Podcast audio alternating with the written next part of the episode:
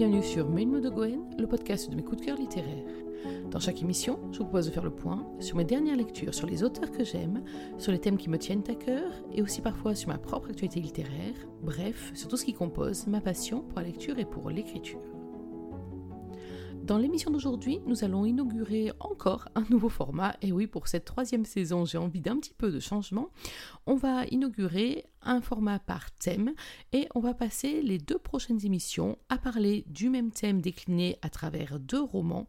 Le thème, ce sont les amours interdites et les deux romans que j'ai choisis pour vous en parler sont d'une part Crédence de Penelope Douglas qui est paru chez Black Ink Edition au début du mois de septembre 2022 et que vous pouvez trouver d'ores et déjà en version numérique et en version brochée.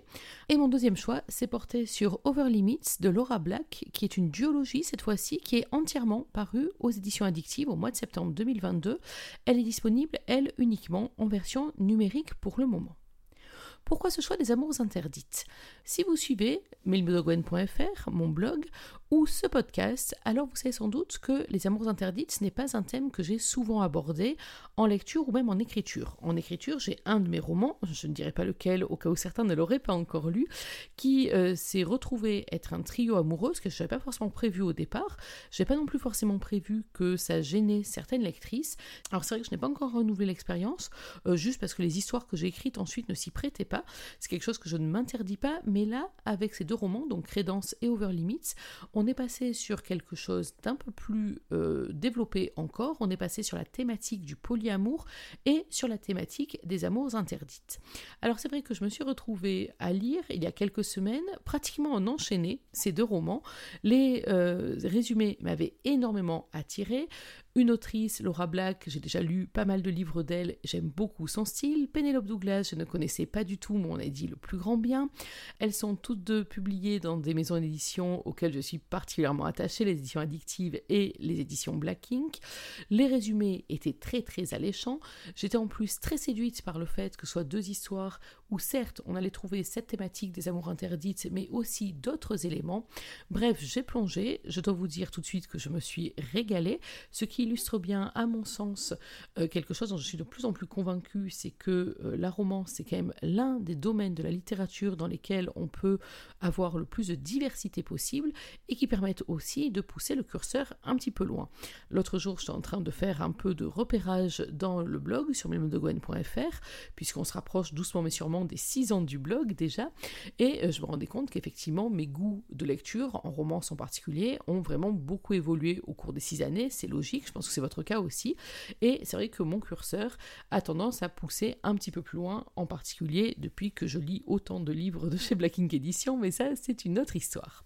Bref, aujourd'hui donc, dans cette première émission, dans ce premier volet des Amours interdites, on va parler de Crédence de Penelope Douglas, et puis dans le deuxième volet, dans la prochaine émission, on parlera d'Over Limits de Laura Black. Crédence donc, qu'est-ce que c'est? C'est l'histoire d'une pauvre petite fille riche, je crois que effectivement Tiernan de Haas correspond exactement à cette définition. Côté pile, c'est une jeune beauté hollywoodienne, alors non pas qu'elle-même soit actrice ou quoi que ce soit de ce genre, mais elle est la fille de deux monstres sacrés, Hannes et Amelia, qui euh, sont l'un réalisateur, l'autre actrice, c'est une jeune fille de 17 ans qui, on pourrait dire, a tout ce qu'elle souhaite. Elle a même des personal shoppers pour gérer son look. Elle euh, étudie dans les meilleures écoles. Elle a un revenu quasiment illimité. Et si tous ses besoins ne sont pas satisfaits immédiatement, alors Mirai, l'assistante personnelle de sa mère, y pourvoira. Ça, c'est le côté pile. Mais côté face, on est avec une jeune fille qui ne sait pas du tout où est sa place. Ses parents ne tiennent absolument pas compte d'elle. Euh, ils sont aveuglés par leur amour. Ils ont une enfant. On se demande même s'il y a autre chose qu'un coup marketing derrière cette histoire-là. Dès qu'ils ont pu, ils l'ont refourguée dans tous les pensionnats UP où elle ne trouve pas sa place, où elle n'arrive pas à se lier d'amitié, où elle se sent toujours en décalage. Elle a des moyens financiers illimités, certes, mais il lui manque l'essentiel être visible pour quelqu'un d'autre que Miraille, recevoir un peu d'amour, un peu d'affection, un peu d'attention.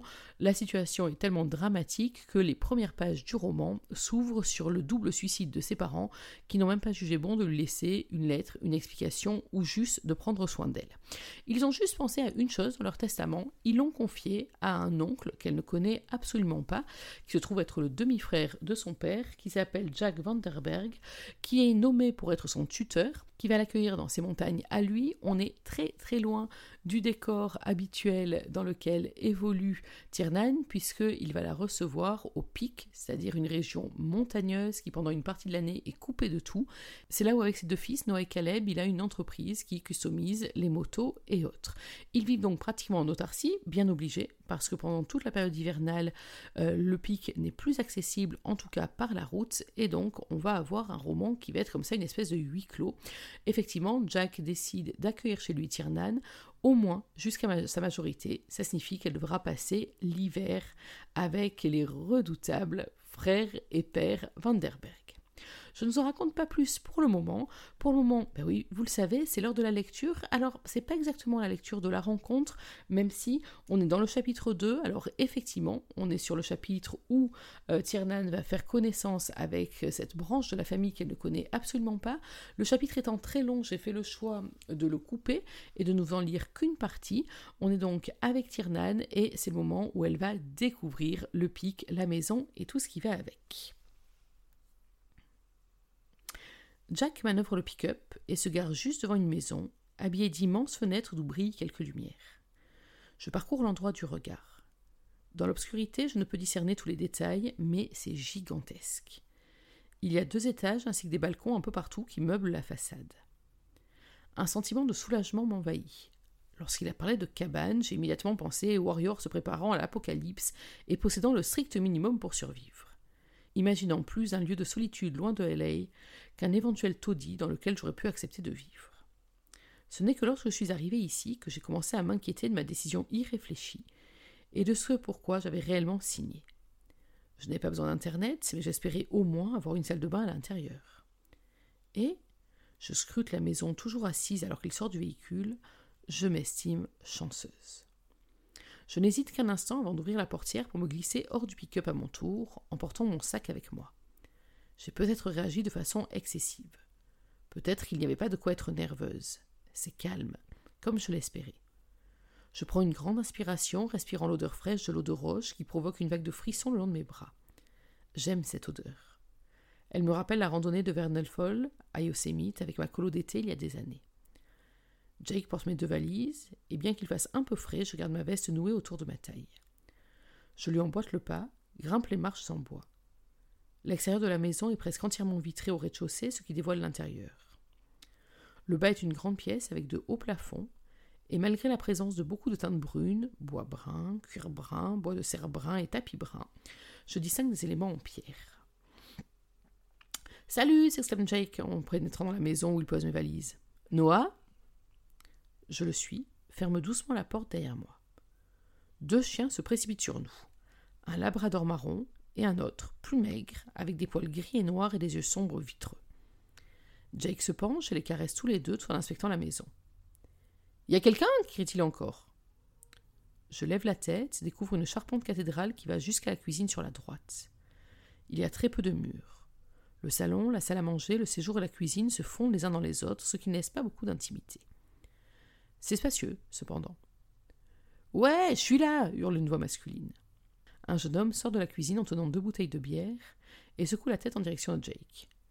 Bordel, Shawnee a encore filé, se plaint-il. Il s'approche de nous, sur le point de tendre une des bières à Jake, jusqu'à ce qu'il me remarque. Il marque un temps d'arrêt. Ses cheveux blonds foncés sont coiffés en arrière sous une casquette de baseball, et il ne semble pas beaucoup plus âgé que moi, peut-être vingt ou vingt et un ans. Son corps, en revanche, ses bras musclés sont bronzés son t-shirt vert et il est large d'épaules. Ses yeux bleu cristallin s'élargissent et sur ses lèvres se dessine un demi-sourire. Voici Noah, le présente Jake, mon plus jeune. Après un flottement, je lève finalement la main pour serrer la sienne. Au lieu de la prendre, il y place une des bouteilles et me taquine. Après aimer ça, on boit beaucoup ici. L'humidité sur la bouteille recouvre ma pomme pendant que je cherche l'approbation de Jake. Il la récupère, puis reporte son attention sur son fils. Ton frère? Toujours là-bas, répond Noah sans me quitter des yeux.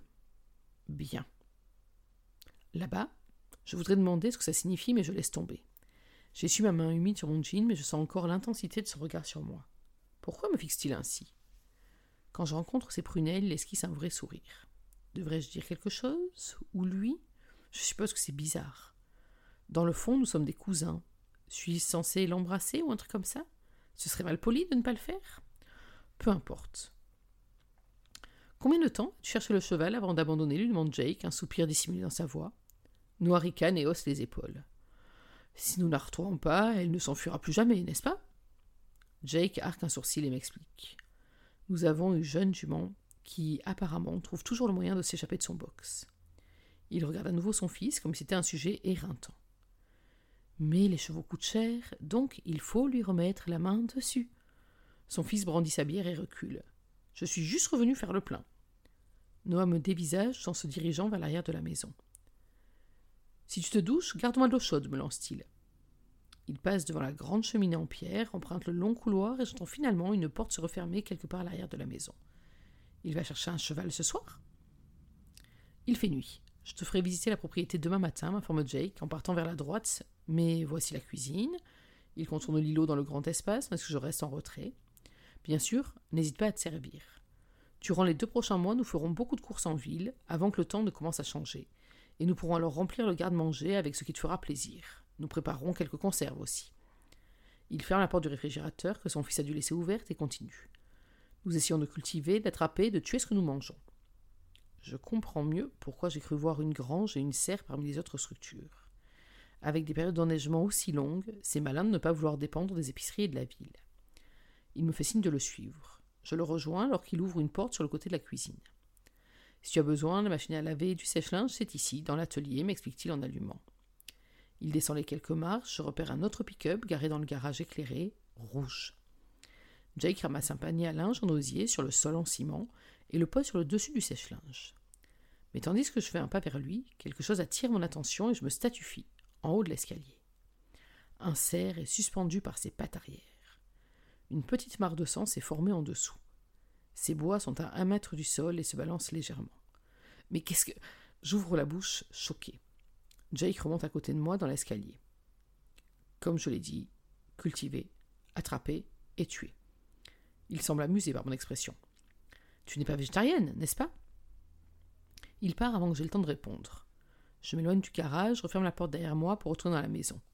Je ne suis pas végétarienne, mais je réalise que je n'ai jamais été confrontée à ma nourriture avant qu'elle ne soit transformée dans mon assiette. Je déglutis plusieurs fois, tente d'humidifier ma bouche sèche. Salon, toilette, télé, m'énumère-t-il maintenant que j'ai tourné les talons pour le suivre? On n'a pas le câble, mais on a beaucoup de films. Tu peux regarder en streaming tant qu'Internet tient le coup. Dans la, pièce, dans la grande pièce de vie, il y a des canapés en cuir, d'aspect rustique, une table basse et des chaises. La cheminée est assez grande pour qu'on puisse s'asseoir dedans, et elle s'étend jusqu'aux poutres. Il y a du bois et du cuir partout. On soirée chez Homme des Potes ici. La touche de bacon brûlé en plus. Tu veux le Wi-Fi? Me demande Jake. Prendre conscience que même ici je peux rester connecté me fait réfléchir un instant à ma réponse. Mais si je refuse, il va se demander pourquoi. Bien sûr, rétorquai-je alors. Le nom Cobra Kai. Je lève les yeux vers lui. Mignon. Je lance les réseaux disponibles, Cobra Kai est le seul qui s'affiche. Mot de passe? Il se tait un moment, puis balance. Si un homme vous affronte, c'est un ennemi. Un ennemi mérite. Je marque un temps d'arrêt pour réfléchir avant de secouer la tête et de taper aucune pitié. La collection s'établit en quelques secondes. Jake se place à côté de moi et jette un coup d'œil sur mon téléphone. Quand il voit que j'ai entré le bon mot de passe, il hoche la tête, impressionné. Tu peux rester. Il se rapproche encore. J'inspire et m'éloigne d'un pas, réfléchissant à ce qui va se passer ensuite. Mais il reste planté là, à me fixer, pendant que quelque chose traverse son esprit. Comme moi, il doit se demander ce que je fais ici et s'il va bien pouvoir faire de moi durant une semaine ou un an, jusqu'à mon départ. Tu as faim?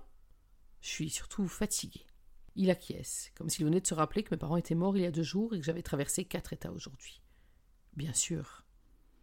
En réalité, j'ai juste besoin d'être seul. Il prend mes valises, je lui emboîte le pas jusqu'à l'étage en me cramponnant à la rampe qui s'enroule jusqu'au palier du premier. Je m'arrête, tourne sur moi-même pour contempler les portes qui m'entourent, complètement perdu dans cette nouvelle maison. Ma chambre. Jake pointe la porte en bois d'un brin profond juste devant nous, puis désigne rapidement les autres. Salle de bain, la chambre de Noah, et voici la tienne. Il dépose mes bagages au coin du palier. La faible lumière du lustre en fer forgé permet à peine de détailler l'étage, mais ça n'a pas d'importance. Soudain, je me rends compte qu'il n'a indiqué que sa chambre, celle de Noah et la mienne. Tu as un autre fils fais-je remarquer. Je n'ai pas pris sa chambre, au moins. Il n'y a plus de pièces. Je n'empiète pas sur leur espace, si Il se contente de tourner la tête et de donner un coup de menton vers la droite, vers la seule porte du mur du fond. La seule porte entre moi et la salle de bain. La chambre de Caleb est au deuxième étage, explique-t-il. C'est la seule chambre là-haut, donc pas besoin de visite guidée. La vue y est belle, cela dit. C'est très aéré, il y a beaucoup d'espace. Il aime avoir de l'espace, soupire-t-il. Ces mots sont empreints de frustration alors qu'il ouvre ma chambre et que les deux chiens se précipitent à l'intérieur avant nous. Garde ça en tête quand tu le rencontreras et ne le prends pas personnellement. Je me demande ce qu'il sous-entend, mais au final, les gens disent la même chose de moi. Je jette à nouveau un coup d'œil à la porte, devinant qu'un escalier se cache derrière elle, puisque Jake a dit que sa chambre était au deuxième étage. Caleb est-il là-haut? Son frère a dit qu'il était là-bas. Jake dépose mes affaires à l'intérieur. Le clic d'une lampe résonne et la lumière se fait subitement dans la pièce. Ma poitrine se réchauffe instantanément et je souris. Le lieu est agréable. Je ne m'attendais pas à grand-chose, pourtant c'est épuré et confortable. J'ai même ma propre cheminée. Face à moi, une double porte-fenêtre, un lit, une commode et une chaise rembourrée, le tout dans des couleurs poisées. Voilà qui laisse beaucoup de place pour faire les 100 pas et, mieux, pour s'allonger par terre, ce que je fais souvent. Je bâille, les yeux humides de fatigue. Les serviettes sont ici, m'informe Jack depuis le couloir. Dis-moi si tu as besoin d'autre chose. Il recule, remplissant l'embrasure de la porte tandis que je me tiens au milieu de la chambre. Ça te convient? Je hoche la tête en murmurant. C'est parfait. Je sens qu'il m'épie. Mes muscles se tendent. Tu ne parles pas beaucoup, hein? Je le fixe. Il esquisse un sourire. On va arranger ça. Bonne chance. Jake attrape la poignée de la porte et commence à la fermer. Tu détestais mon père, le stoppage en le détaillant. Je me trompe? Il se retourne avant de s'immobiliser. Nos prunelles s'arriment. Tu ne vas pas être mal à l'aise de m'avoir ici, oncle Jake? S'il détestait mon père, est-ce que je ne vais pas le faire penser à lui? Son regard devient perçant. Pourtant, il répond d'un ton égal. Je ne vois pas ton père quand je te regarde, Tiernan. Je reste immobile sans savoir ce que cela signifie ou si c'est censé me rassurer. Tu ressembles à ta mère. C'est ce qu'il a dit à l'aéroport. Est-ce qu'il la voit quand il me regarde? Est-ce qu'il sous-entend? Ses yeux s'assombrissent. Il frotte son pouce sur l'intérieur de sa pomme avant de serrer son poing. Je suis toujours figé, mon estomac s'alourdissant de plus en plus. Et tu n'es pas obligé de m'appeler oncle. Je ne le suis pas vraiment, de toute façon, pas vrai? Mais avant que je puisse répondre, il claque sa langue pour appeler les chiens qui sortent aussitôt de la pièce, et il ferme la porte, me laissant seul. Je demeure là, immobile, ma peau en feu. Un coup de fil, un siège de bus, et quatre états plus tard, j'ai enfin compris. Je ne connais pas ces gens. Voilà, et si Tiernan ne les connaît pas, nous on est en train de faire connaissance avec eux à ce moment-là du roman, on est donc au tout tout début hein, de l'histoire.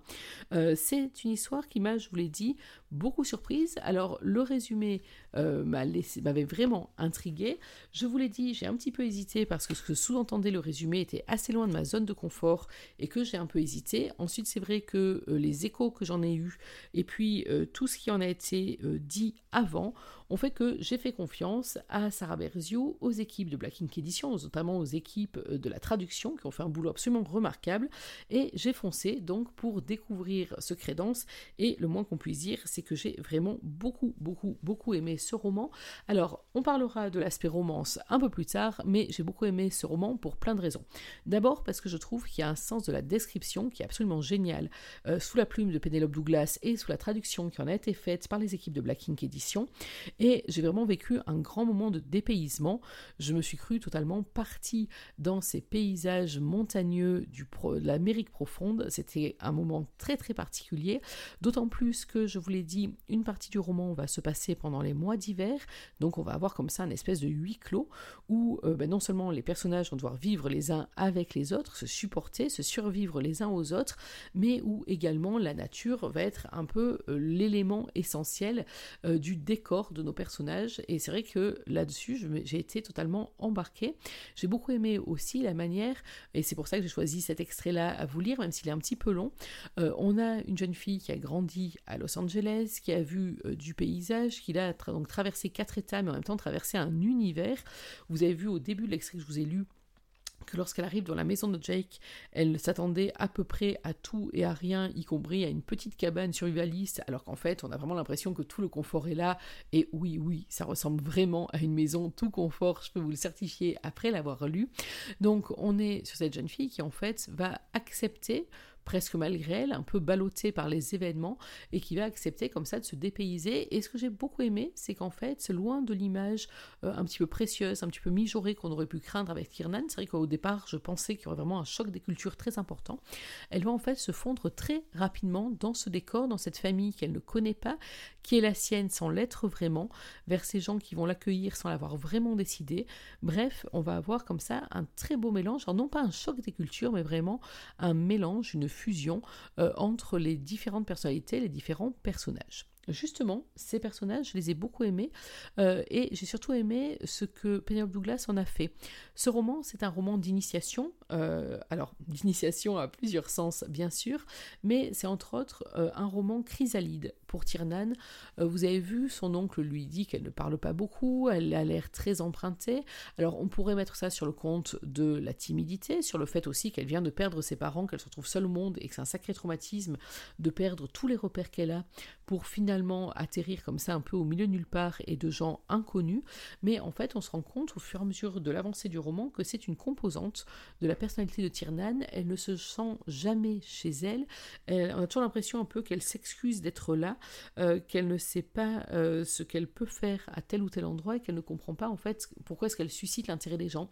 Elle a toujours l'habitude d'être au mieux transparente, transparente dans les yeux de ses parents, transparente dans les yeux des gens qu'elle a rencontrés au cours de ses études et qui euh, au mieux l'ignoraient, au pire la méprisaient, voire étaient quand même très désagréables avec elle pour ce qu'on a pu en comprendre. Donc c'est une jeune femme qui ne sait pas exactement où se positionner, où est sa place. Et en fait, ce qu'il y a de très intéressant et de très fort dans ce roman, c'est que c'est dans cet univers qui est à l'opposé de ce qu'elle connaît, de ce qui devrait lui convenir, qu'elle va finalement trouver sa place, une utilité. Alors une utilité bien sûr, parce qu'elle n'est pas une simple invitée, euh, dès le lendemain de cette prise de contact, elle va être totalement imbriquée dans la vie de la famille. Une utilité aussi parce qu'elle va découvrir des choses qui vont finalement la passionner, des choses qu'elle ne soupçonnait pas. Elle va découvrir une espèce de vocation, en tout cas une voie à suivre, et c'est très intéressant là-dessus. En même temps, euh, Tiernan va aussi s'affirmer, se découvrir elle-même, se découvrir par rapport à tout ce qui concerne la passion, on va y venir après, mais se découvrir aussi par rapport à sa personnalité. On va passer de cette petite chose fragile, effacée, transparente, à une jeune femme avec du répondant, du caractère qui est tout à fait capable de prendre ses décisions et puis également de tenir tête aux uns ou aux autres. C'est vrai que la métamorphose de Tiernan, c'est quelque chose qui est extrêmement réussi sur le plan psychologique dans ce roman. Et puis également euh, sa présence va aussi changer euh, les trois hommes de la famille Vanderberg, donc le père, Jake, et les deux fils, Noah, qu'on a croisé, et puis Caleb, qu'on n'a pas encore rencontré, qui est vraiment l'inconnu de ce roman. Et quel inconnu Bref, c'est un roman où en fait les interactions vont montrer euh, que chacun est capable de grandir, de changer, d'évoluer, de bouger, et c'est vraiment, vraiment très réussi. C'est un roman aussi euh, qui justement va être un roman de confrontation. J'ai beaucoup aimé le travail qui est fait sur les personnages. Euh, ils sont tous très marqués. À un moment, j'ai même eu peur un petit peu d'un marquage un peu caricatural euh, entre le rigolo, le mutique, le séducteur, etc., etc., l'autoritaire. Et puis finalement, euh, c'était beaucoup plus subtil que ça. Il y a vraiment des mélanges. Chacun des personnages à tour de rôle, on va euh, beaucoup les aimer, au contraire, les regarder avec un œil un peu sévère, éventuellement même les détester. Donc il y a un très joli travail qui est fait là aussi sur la psychologie des personnages. Et ce travail sur la psychologie, il est absolument nécessaire pour aborder justement la thématique de la romance interdite. Alors je ne vais pas tout vous raconter pour ne pas euh, vous euh, gâcher le plaisir de la lecture, le résumé en dit déjà pas mal, mais effectivement on va avoir dans ce roman tout un aspect qui euh, va à l'encontre de la morale, du regard des autres, de ce qui se fait.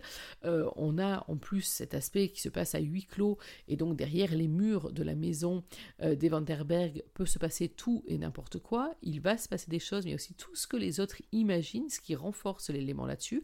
C'est un roman, on ne se le cache pas, qui est absolument bouillant. Euh, la plume de Penelope Douglas, la traduction qui en a été faite, font que, certes, il fait peut-être très très froid dans les montagnes chez les Vanderberg, mais je vous jure qu'à la lecture, il faisait très très très chaud. Euh, je n'avais pas lu, donc je vous ai dit, les autres romans de Penelope Douglas. Les experts m'ont dit qu'effectivement, c'est l'une de ses caractéristiques. Ah, ben je regrette pas d'être venu. Effectivement, c'est un roman d'une très grande sensualité, mais c'est pour ça que je vous en parle vraiment en dernier, parce qu'on aurait tort de penser que euh, l'aspect sexuel, même si euh, il va prendre une place très importante dans le roman, on aurait tort de résumer crédence à ça à juste euh, des euh, scènes de sexe absolument endiablées, on aurait tort de le résumer à ça, d'autant qu'en fait c'est un roman qui est aussi un slow burn, et euh, là encore, dans la tension de ce huis clos, dans la tension de ce huis clos familial, on va avoir aussi la montée de la tension sexuelle essentielle et dans un mélange qui est vraiment très très réussi et qui en tout cas contribue à ce qu'on soit affamé à tourner la page suivante. La question des amours interdits. Alors, je ne vous cache pas que euh, j'attendais avec un petit peu d'inquiétude ce que le résumé laissait entendre. Euh, le résumé étant euh, très clair par rapport à cette histoire, je vous invite à aller le lire, c'est pas moi qui vous le raconterai. c'est vrai que quelque part, on est vraiment dans l'interdit, effectivement. cette année, d'une manière que moi j'ai trouvé finalement très pensée, très réfléchie, et c'est pas amené n'importe comment. ce qu'il y a d'important, je pense, dans les romances, notamment quand on aborde des thèmes un peu sensibles, le thème interdit, c'est vraiment qu'on soit pas dans la gratuité euh, de l'action, dans la gratuité des scènes, qu'on ait quelque chose qui aille avec euh, une évolution dans le caractère, dans les personnages, dans l'intrigue, etc. Et c'est tout à fait ce qui se passe ici. Euh, c'est vrai qu'on est sur une romance interdite. la L'évolution de cette romance va aussi m'a prise à contre-pied très clairement. Euh, je pensais pas tout à fait aller dans le sens où Penelope Douglas m'a emporté, mais finalement, euh, quand j'ai eu fini les dernières pages, je me suis dit que c'est totalement logique et que c'était surtout la seule issue euh, cohérente. Là aussi, c'est vrai que la cohérence, elle est très importante quand on aborde des thèmes comme ça, un peu borderline, mais quoi qu'il en soit, pour moi, en tout cas, cette première lecture de Penelope Douglas, d'amour interdite, c'est quelque chose qui a totalement fonctionné. je suis complètement rentrée dans l'histoire, j'en suis sortie euh, sans être dans, euh, cantonné au jugement primaire de aïe ah, ça se fait pas, mais en me laissant porter par l'imaginaire de l'autrice et finalement ça a très bien fonctionné et c'est une lecture si vous ne l'avez pas encore abordée que je vous conseille vraiment. Alors bien sûr, je vous la conseille vraiment à condition que euh, les thèmes ne vous bloquent pas entièrement. Il n'y a rien de pire que de se forcer à lire une histoire qu'on n'a pas envie de lire. En plus, ça, ça aurait aucun intérêt. En précisant tout de même hein, que c'est une histoire à ne pas mettre entre toutes les mains. C'est vraiment une histoire pour public très, très, très averti. Voilà, c'était donc ma vision de Crédence de Penelope Douglas, parue au début du mois de septembre aux éditions Black Ink, qui est disponible sur les plateformes de téléchargement légales, bien sûr, qui est disponible également en version brochée, même chose, dans vos points de vente habituels ou également sur le site de Black Ink Édition. Nous, on va se retrouver donc dans la prochaine émission pour la deuxième partie de cette thématique Amour interdite. Cette fois-ci, on partira chez les éditions addictives, chez Laura Black, pour découvrir une duologie avec comme thème commun les amours interdites, mais avec d'autres thèmes très très différents. Vous allez voir, on en parlera. C'est aussi un roman coup de cœur, même si les deux romans sont vraiment très euh, différents l'un de l'autre. C'est ça aussi qui fait la richesse de la romance. En tout cas, on se retrouve très très vite pour parler amour interdite. Voilà, il est temps pour moi de refermer cette émission. J'espère que vous avez pris autant de plaisir à la suivre que j'en ai pris à la préparer pour vous. Nous, on va se retrouver dans quelques jours pour parler, bah, il n'y a pas de suspense, pour parler donc d'Over Limits de Laura Black, pour parler à nouveau d'amour interdite. En attendant, n'oubliez pas que même en 2022, une journée sans lecture, c'est une journée à laquelle il manque quelque chose. Alors, dans l'attente de notre prochaine émission, je vous souhaite de prendre soin de vous, d'être heureux et surtout n'oubliez pas, lisez. Bye bye